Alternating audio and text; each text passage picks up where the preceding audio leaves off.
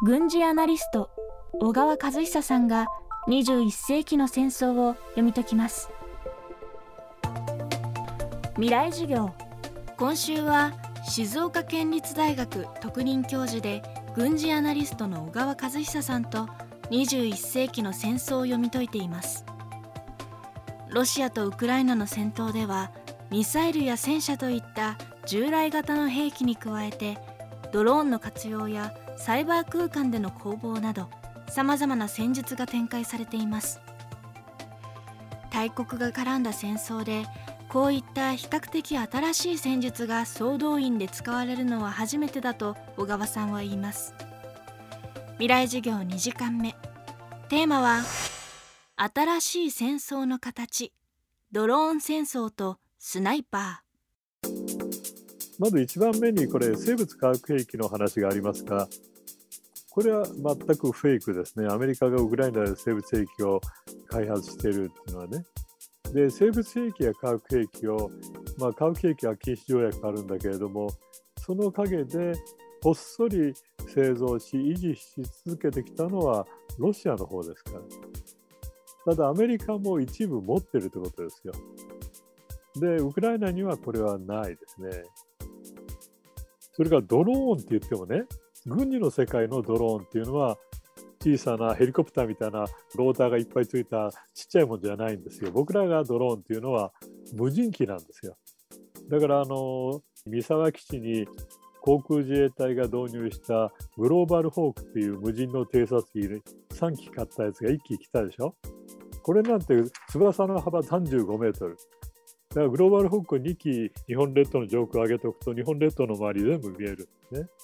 高度2万メートルとか2万4千メートル飛ばしておくと。でも、ウクライナで使われてる無人機、ドローンつっても、一つは本当に兵器としての無人機というのを、トルコ製をウクライナは結構使ってるんです。で、これはアメリカが最初に使い始めたプレデターとかリーパーとかいったような後ろの方にプロペラがついててスピードはそんな速くないけどひっそり忍び寄ってってタリバンの幹部をミサイルで殺したりしている。あの類です。このトルコ製の無人機は結構戦果を上げてるんです。だロシアの戦車何両もそれで破壊したりね。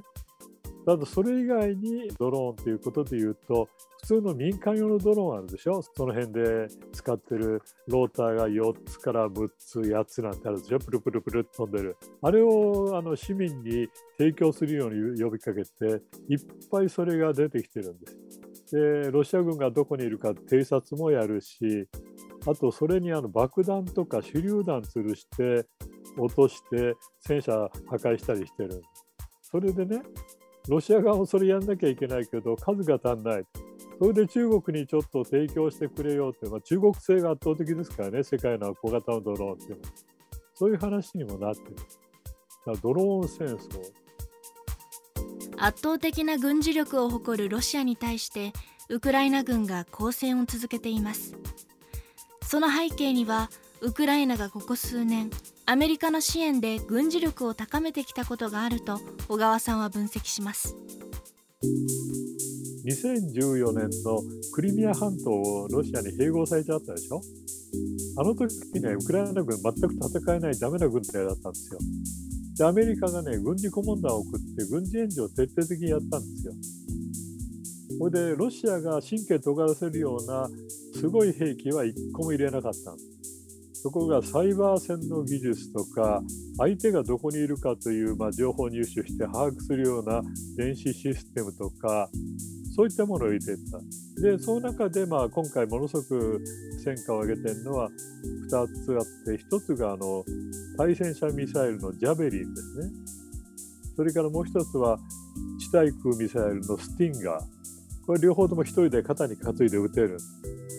まあ、スティンガーはまあ自衛隊も使ってて、今一部しか使ってないけど、最新鋭のヘリコプターが一発でやられてますよね。それからジャベリンっていうのは、これはアメリカのロッキード・マーチンがまあ開発したもんで、例えばちょっとジャベリンの撃ち方を教えますよって僕が言ってね、渡すでしょ？で、講習するでしょ ?30 分以内の講習。はい、実弾撃ってください。94%以上命中するってやつ。誰でも使えますって。ただ一発まあ2000万円ぐらいするんでねあれはあの建物やなんか狙う場合は2500メートルぐらい行くんですよね。で上からも落とせるし戦車の上からも厚さ60センチの鋼鉄製の装甲板を撃ち抜きますからでこれはまああの普通の市民も使えるっていうのはあのあそこに戦車来てるよって、まあ、数百メートルぐらいのところでしか肉眼で見えませんけれどもそうすると土手に隠れしてひょっとあれを出してね覗くわけですよ。そうするとねミサイルが記憶してくれるのよ。標的を。瞬間に記憶させておいてヒュッと引っ込んで上向けて撃つとそのままミサイルがその記憶したやつを狙って飛んでいくわけ。まあ大変賢いやつです。これがいっぱい入る。それからあのウクライナの場合はあのスナイパーがすごいこれは単にあの射撃が上手い人がいるっていうんじゃなくてそのロシアと戦うのにごっつい軍事力持ったってこれかないこないわけで何をやったらいいかっていうんでスナイパーを育成するような学校に行ったってことですね。で狙撃用のライフルももともとロシア製のドラグノフっていうのを使ってこれもいいんだけどももっと高性能なカナダ製をどんどん入れてますよね。で今回もロシア軍はあの士気の低下ということとつながっているのは普通だったら最前線で指揮したりしないような将軍が3人スナイパーに撃たれて死んでるんですよ。師団長が3人。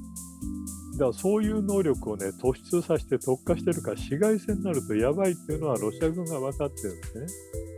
だからキエフのところで足踏みしてるっていうのはあるんです。今週の講師は軍事アナリスト小川和久さん。21世紀の戦争をテーマに小川さんの講義をお届けしています。今日は新しい戦争の形ドローン戦争とスナイパーでした。未来授業明日も小川和久さんの授業をお届けします。川口技研。階段での転落大きな怪我につながるので怖いですよね足元の見分けにくい階段でもコントラストでくっきり白いスベラーズが登場しました。皆様の暮らしをもっと楽しく快適に。川口技研のスベラーズです。未来授業。この番組は暮らしをもっと楽しく快適に川口技研がお送りしました。